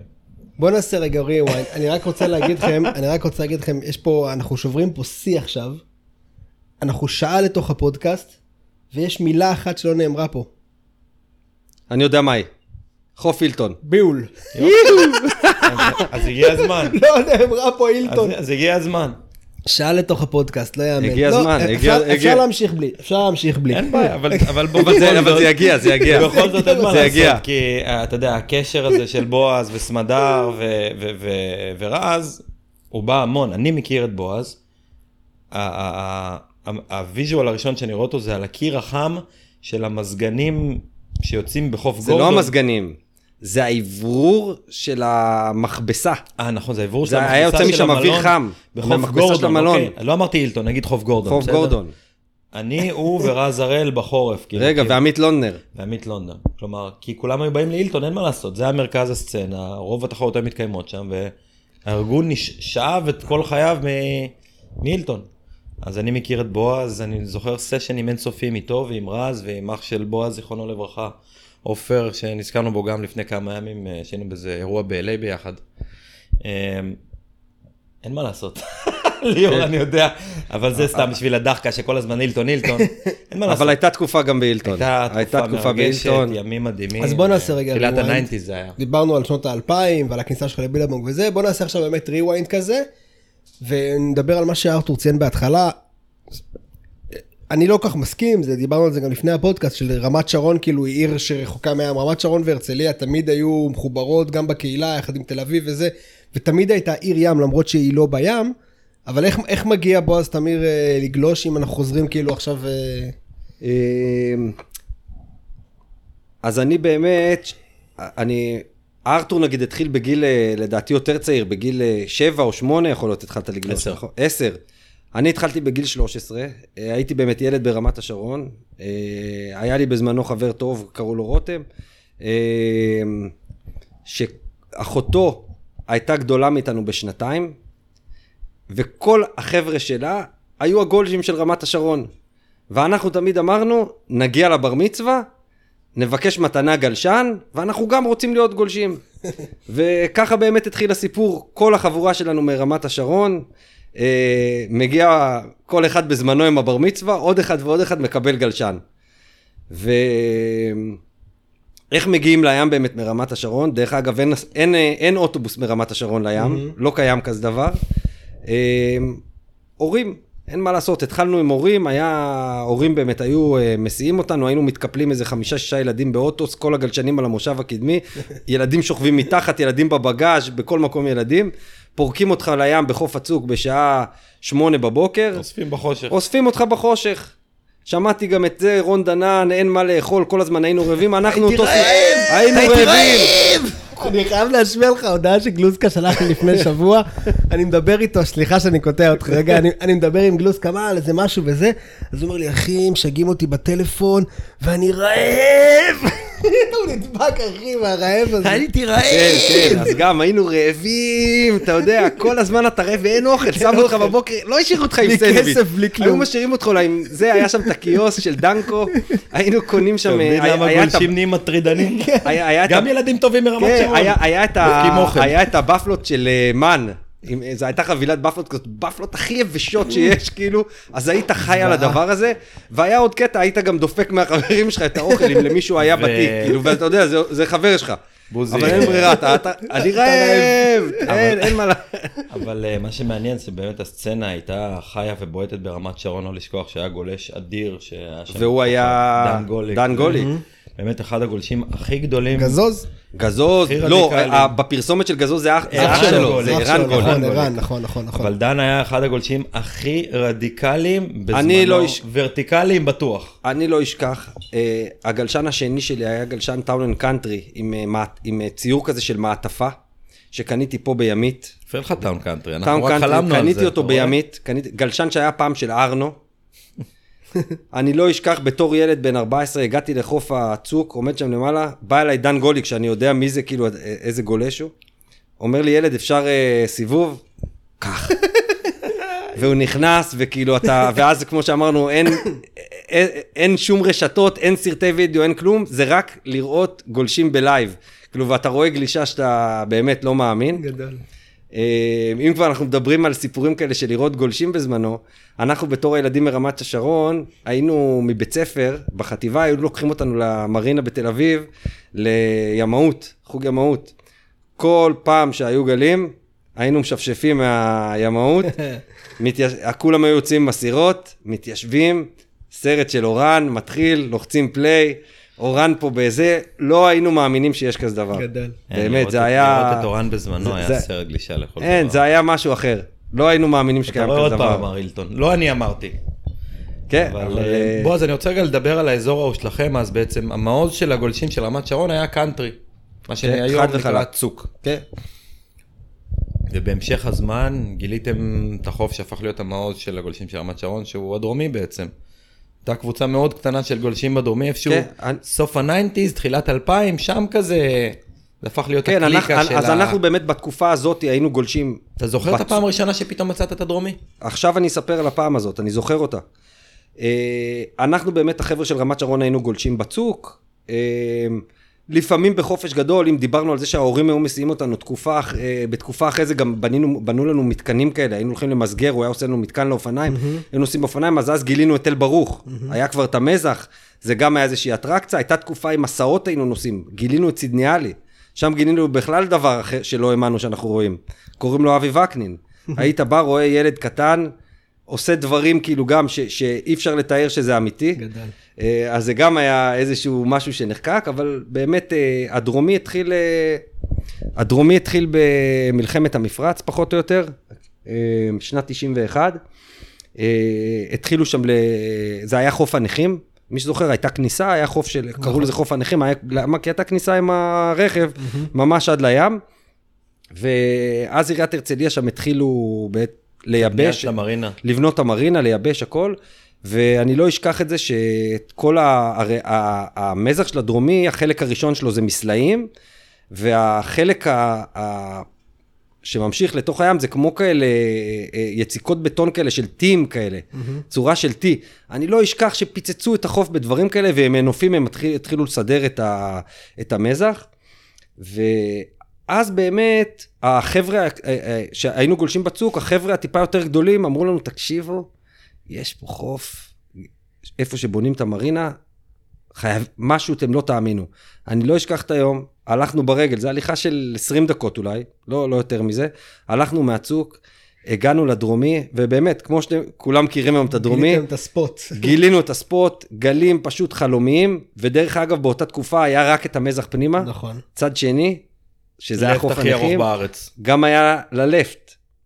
אז זה היה שני חופים אז. זה היה כמו דורבן בעצם, כי לא היה את כל המרינה. כן, כן, זה היה דורבן. נכנס פנימה, הוא היה מאוד ארוך, אבל הגל האמיתי של הדרומי התחיל להיבנות ולהיות טוב בזמן בעצם שהתחילו להוציא חול מהמרינה. כי את כל החול הזה היה משאבה שזרקה את החול בצד השני.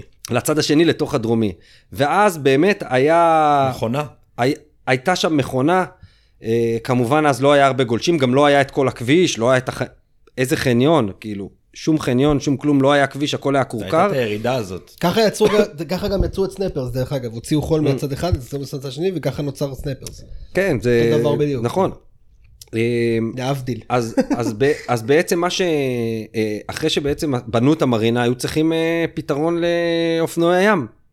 שהיו נכנסים בחוף הנכים, כי היו יורדים שם הרכב. נכון. מה שבעצם עשו, סללו איזשהו אה, כביש אה, כורכר, אה, בעצם מהצוק מלמעלה, סללו אותו שירד למטה, והיה כמו חניון קטן כזה של כמה מכוניות על החוף, וזה היה הדרומי של פעם, אני לא אשכח, כל חורף גם היינו גולשים שם, הדר... הכביש הזה מהגשמים והכל היה זורם, היה חצי שבור כזה, והיית יורד, חצי פעמים נתקע עם האוטו. אה, אבל זה, זה הימים האמיתיים של הדרומים, ש- של הגלים ליד המזח שהיו מצטנררים שם. כמה, כמה גולשים היה שם במקסימום? אה, קשה לי, קש, קשה להגיד, אבל אני אומר, אבל יש לי עד היום תמונות, אפילו מלפני עשר שנים, של ימים מושלמים של גולשים בודדים במים, וזה, וזה אמיתי.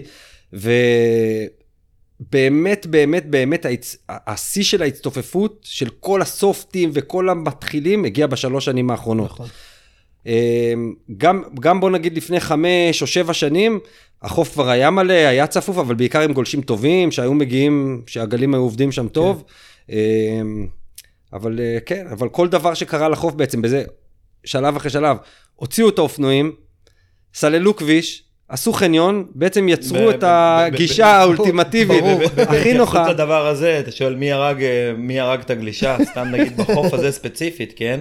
המאבק על החוף הרג אותו. למה? אנחנו נאבקנו באופנוע הים, כי יום אחד סגרו לנו את החוף הזה, התאחדנו. נגד עיריית הרצליה ונגד אותה קבוצה של כמה גולשים אה, אה, באופנוענים האלה של ה... שבאים ל- לים ונפלו פעם אחת גם לחבר שלנו על הראש, אופיר. אמ, ונלחמנו בזה, ובעצם אה, העלינו על, על נס את החוף הדרומי, החוף הכי חשוב בישראל, מגיעים אליו, וכתבות, ובסוף, בסוף המאבק, סוללים כביש, יש חניון, חניון. מנגישים את החוף. מקלחות, הכל אחד. מסודר, יש סוכת מציל. הסוכה זה גם... נגיש, החוף הכי נגיש הכי נגיש בארץ, הכי הכי נגיש. בארץ, הכי נוח שיש, אז אה, אתה יודע, אז בוא, בוא נסתכל על ה... אתה יודע, כן. אתה מבין? אז אה, זה אבולוציה, אין מה לעשות. כן, אבל, נלחמנו על אה, החוף, ויש לנו אותו. יש המון זיכרונות באמת מהחוף. אני לא אגיד, עדיין אני תופס שם וגם ימים. היום אתה תתפוס אותו לבד אם אתה יודע מתי להיות בו. לא, לבד אתה לא תתפוס אותו, אבל עדיין אתה יכול לתפוס סשנים טובים, ועוד פעם, כמו שכולכם יודעים, כל מי שגולש הרבה זמן, בסוף תמיד יש את יתרון הניסיון ויתרון הביתיות. אה, לא יעזור, אני יכול לגלוש בדרומי ביום אה, מפוצץ, ועדיין לתפוס את הגלים הטובים, כי אתה מכיר את הגל, אתה יודע בדיוק איפה לשבת, איפה נשבר. אה, אז נכון, הקראוד תמיד יקשה, גם אם זה סללומים, וגם תמיד יכולים ליפול לך אנשים, כן. לצנוח לך מלמעלה. לתוך הגל, אבל אה, כמו שכולנו יודעים בסוף, כל החופים היום בארץ מפוצצים. נכון. גם הסיקרט של הסיקרט של הסיקרט, תלך לשם שאתה. חושב שאתה בסיקרט, יהיו לך 50 גולשים אני במים. גם שמעתי לפני כמה ימים בסול האחרון הנדיר שהיה באיזה חוף נדיר, שנחשב באמת לסיקרט בצפון, 30 איש בפיק אחד של פוינט, כאילו. כן, זה זה... המצב, במיוחד אין מה לעשות, יש המון גולשים. כולם מסתובבים. אז בוא, אז אה, ככה אנחנו מדברים על גלישה רגע, וננטוש את העניין המסחרי. אתה גם בעצם גולש בעוונותיך, לא רק מוכר אה, טישרטים עם מכנסי גלישה. כן, משם הכל נדבר התחיל. קצת על ה... זה הפשן שלך, לא? והקטע שלך עם גלשנים והסטייל, כאילו, מה הקטע שלך עם זה?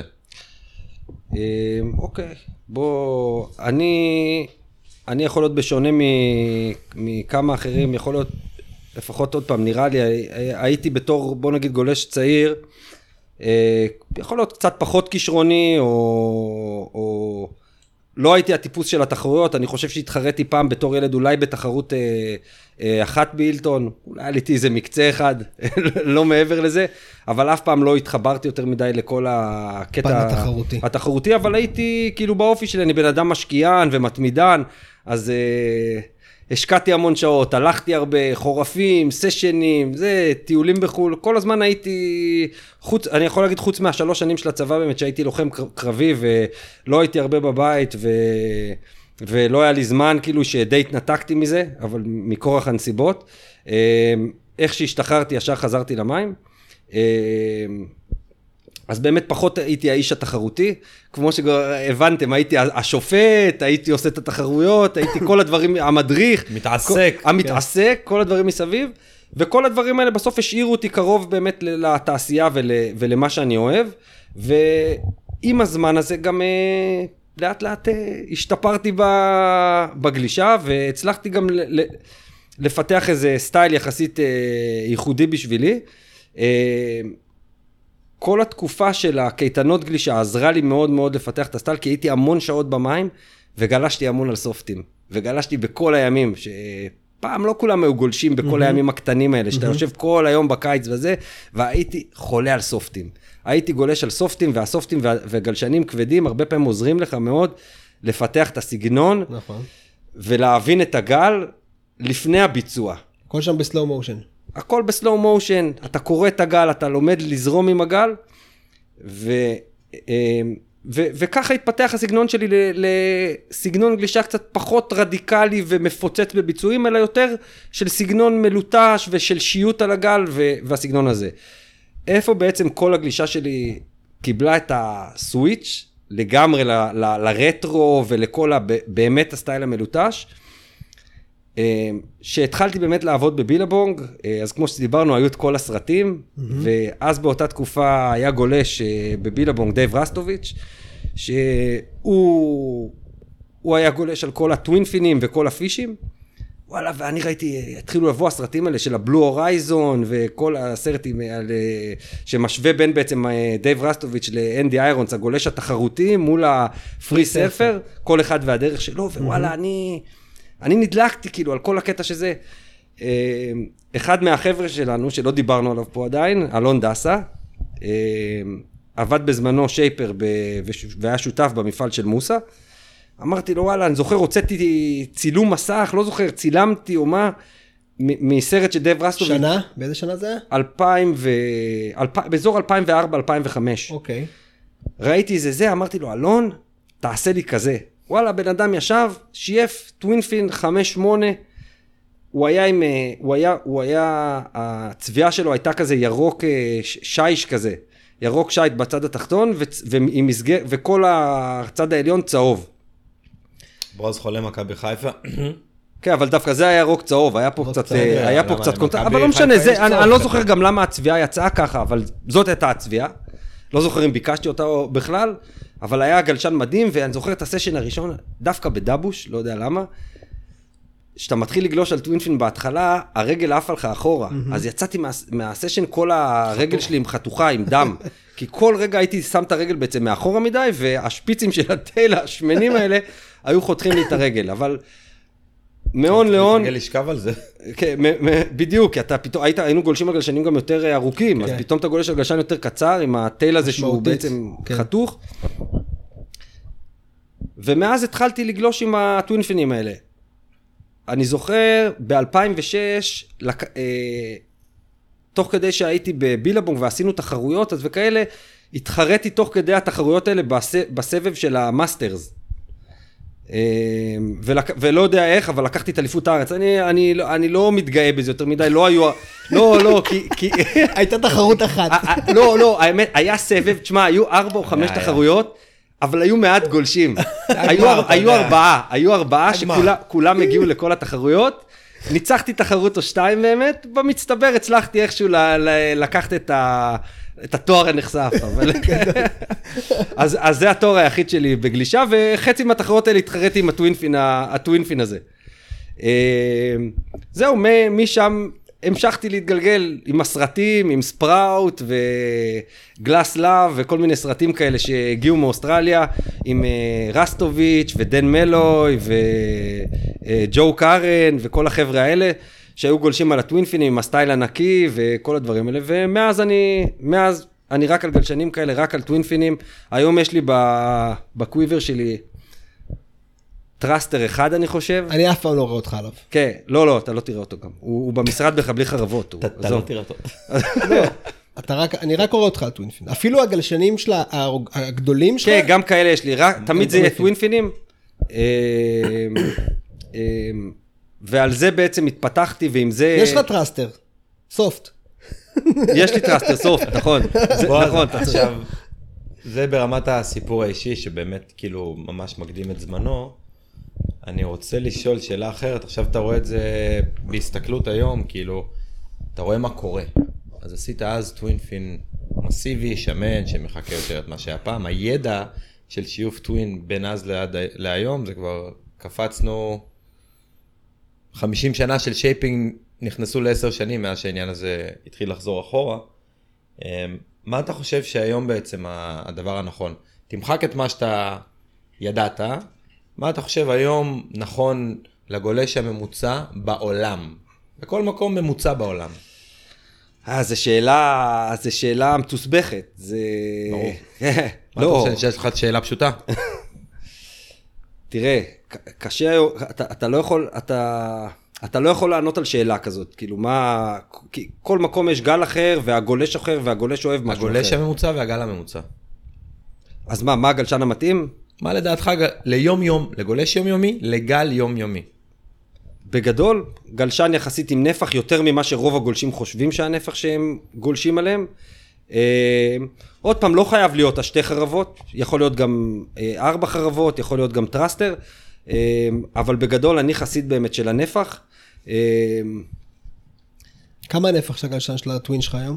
אז, אז קודם, כל, קודם כל יש לי כמה, אה, מה ה range שלך? בין 28 נגיד ל-31 ואתה שוקל 70 ו... ו-2. זה לא הרבה. בין 28 ל-31, שאני יכול להגיד לך שלאחרונה אני יותר אוהב את האלה ה- היותר נפחים.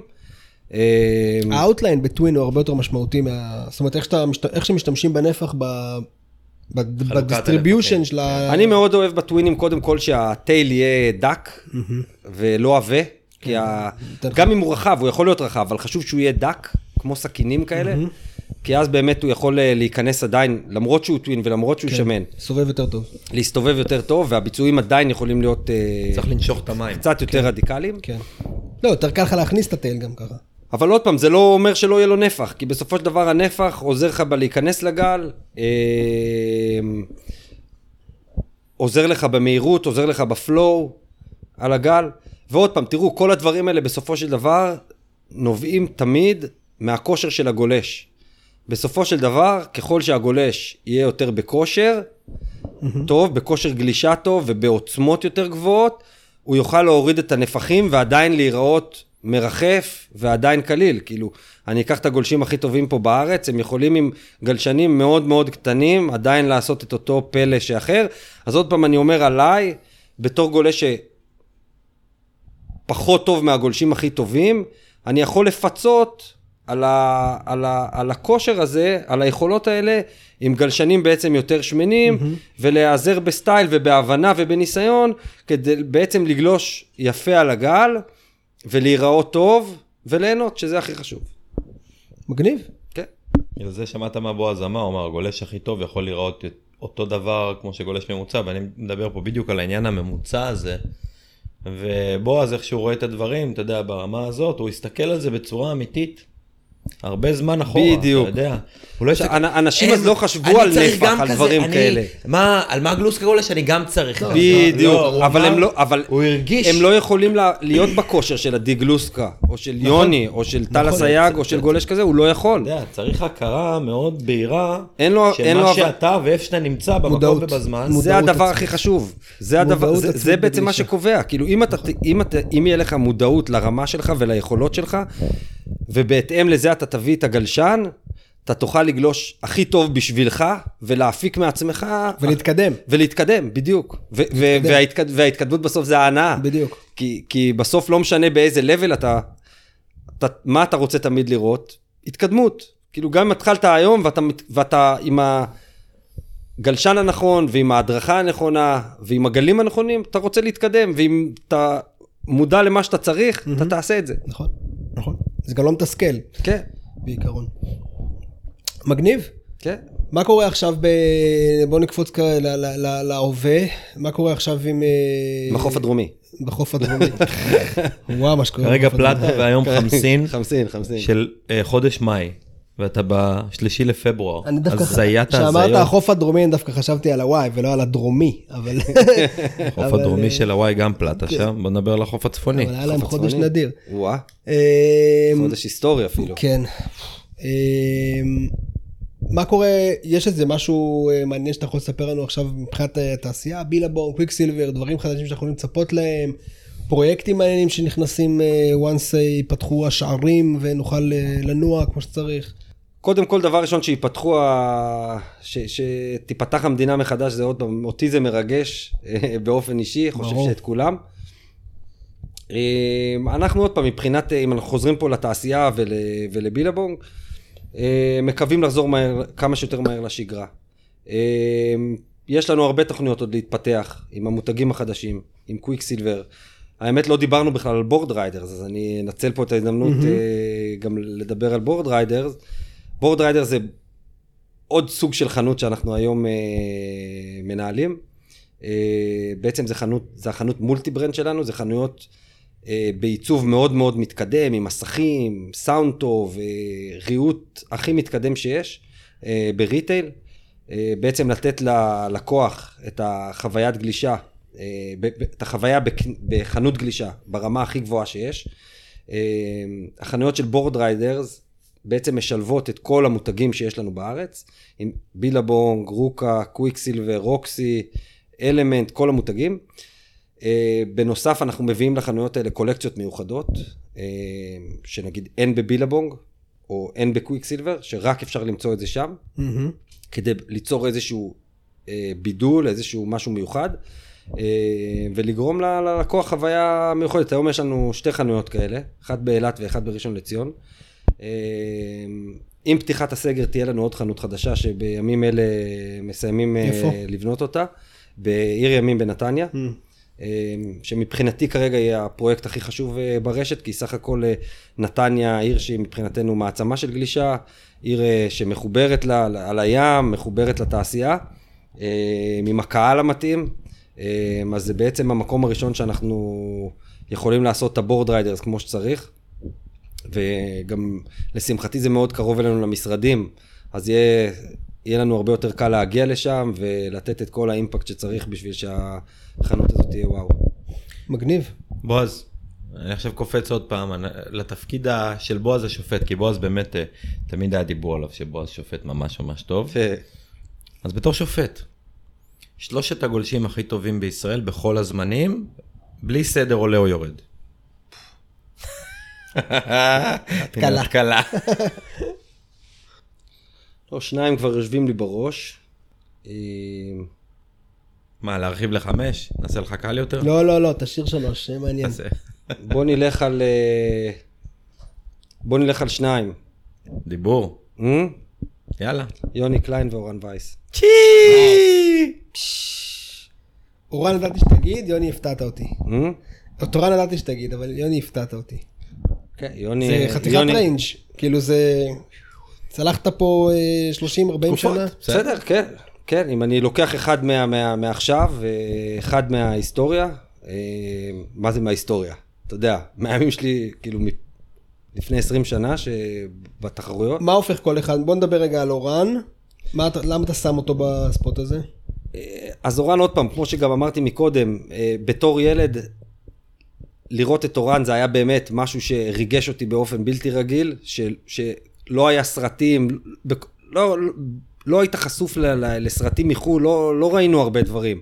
ובאמת היה לראות את, אה, בתור ילד מחוף הצוק, שראינו בסך הכל חבר'ה, ילד, ילדים גולשים, פתאום היה לראות את אורן עושה דברים באמת אחרים ומשוגעים, את כל הטיילסלדים שהוא התחיל לעשות, ו-360ים ודברים שכאלה, זה, זה היה וואו, ואני לא אשכח את זה בחיים. אוקיי. אמ, ויוני, בסופו של דבר אני... עוד פעם, דבר ראשון, אני מאוד אוהב אותו באופן אישי, וגם אה, כמו שארתור אמר, אה, אה, יוני למד אצלי לגלוש שהוא היה צעיר, וכבר מאז הוא היה... אתה זוכר גם גולש שהוא בא- על, הוא אתה גם, הוא זוכר היה, שהוא גם בא הוא היה לתחרות כל שנה, הראשונה? כל הקיץ בקייטנה. אתה זוכר שהוא גם בא לתחרות, אני זוכר שהוא גם בא לתחרות הראשונה עם אבא שלו באמצע, כבר שנה שנייה שאני הייתי בארגון, אני חושב שאתה רק שפטת או משהו, והים זרק אותו החוצה, היה ענק, אורן ניצח את התחרות, וואלה. אורן ניצח את התחרות ההיא באמצע. אה, אה, סורי, אני לא לגמרי זוכר, יוני בא מקצה ראשון עם אבא שלו ועף לאלף עזאזל, הוא איחר למקצה גם, ואבא שלו ביקש שייכנס משהו וזה, אני זוכר את זה. אבל את יוני, שאני הייתי אז בזמנו המנהל שיווק של בילבונג, אני הבאתי אותו, הכנסתי את יוני לטים של בילבונג, והיה לנו איזה, זוכר, היה לנו איזה אירוע אולי של הטימניקים, והיה וקנין, ומור מלוקה, ויעקב גבאי, וחבר'ה, ו- ומנצור וזה, והבאתי את יוני כזה, אתה יודע, אנשים כזה. מרימים גבה כזה, מי זה הילד הזה? מה, מה, איך הוא הגיע לפה? לא ראו אותו גולש. לא ראו אותו גולש, אה, אבל בסופו של דבר כנראה זאת הייתה, באנקדוטה זאת הייתה בחירה קטנה טובה. של אותו זמן, אני ו- אגיד שאני ובועז חברים טובים, ואז אני הייתי עם No Fear. ורציתי לקחת את יוני ודיברתי עם יוני, אבל גם שיתפתי עם בועז. אבל אה, לא, אתה יודע, ללכת לנורפיר או לבילבונג זה נו בריינר, אתה יודע. כן, כן.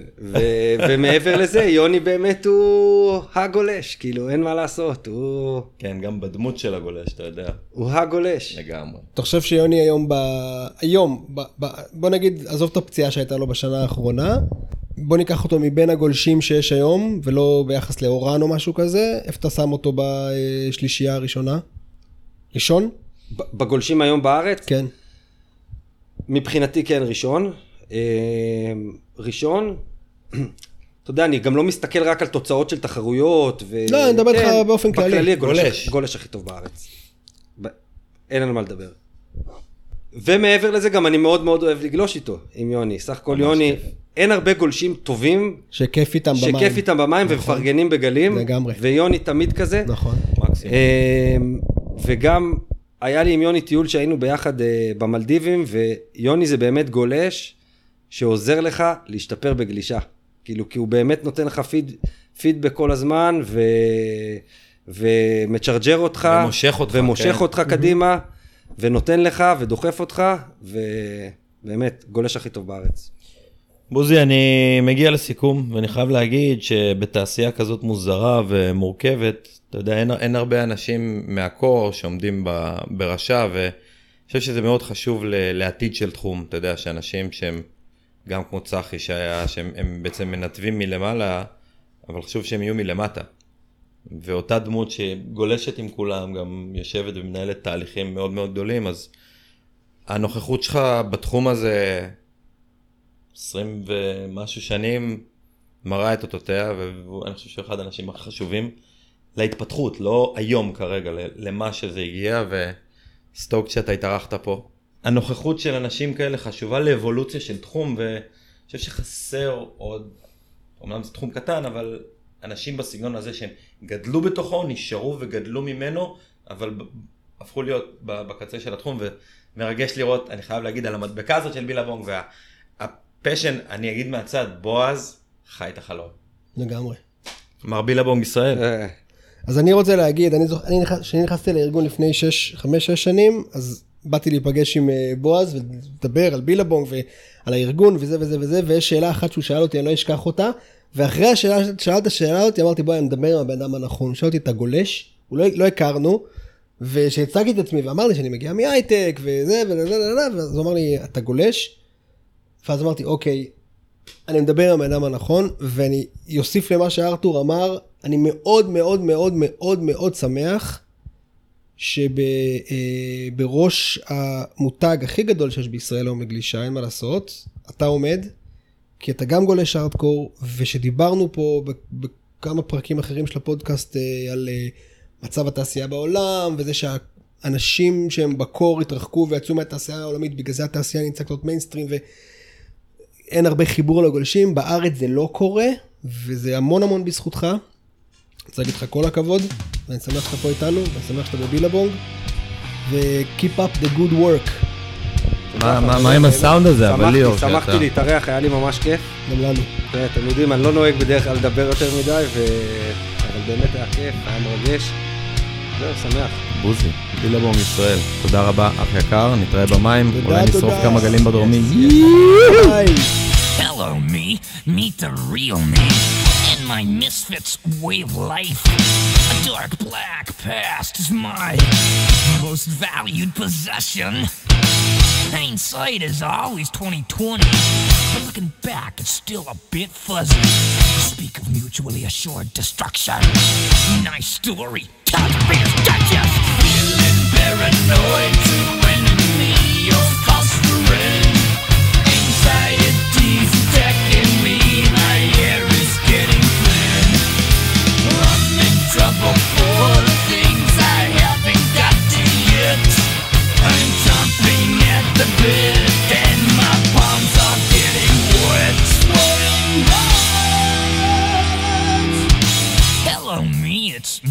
again. You can subdue but never tame me. It gives me a migraine headache, sinking down to your level. Yeah, just keep on thinking it's my fault. And stay an inch or two at a kicking distance. Mankind has got to know his limitations. Feeling claustrophobic like the walls are closing in. Bloodstains on my hands for four.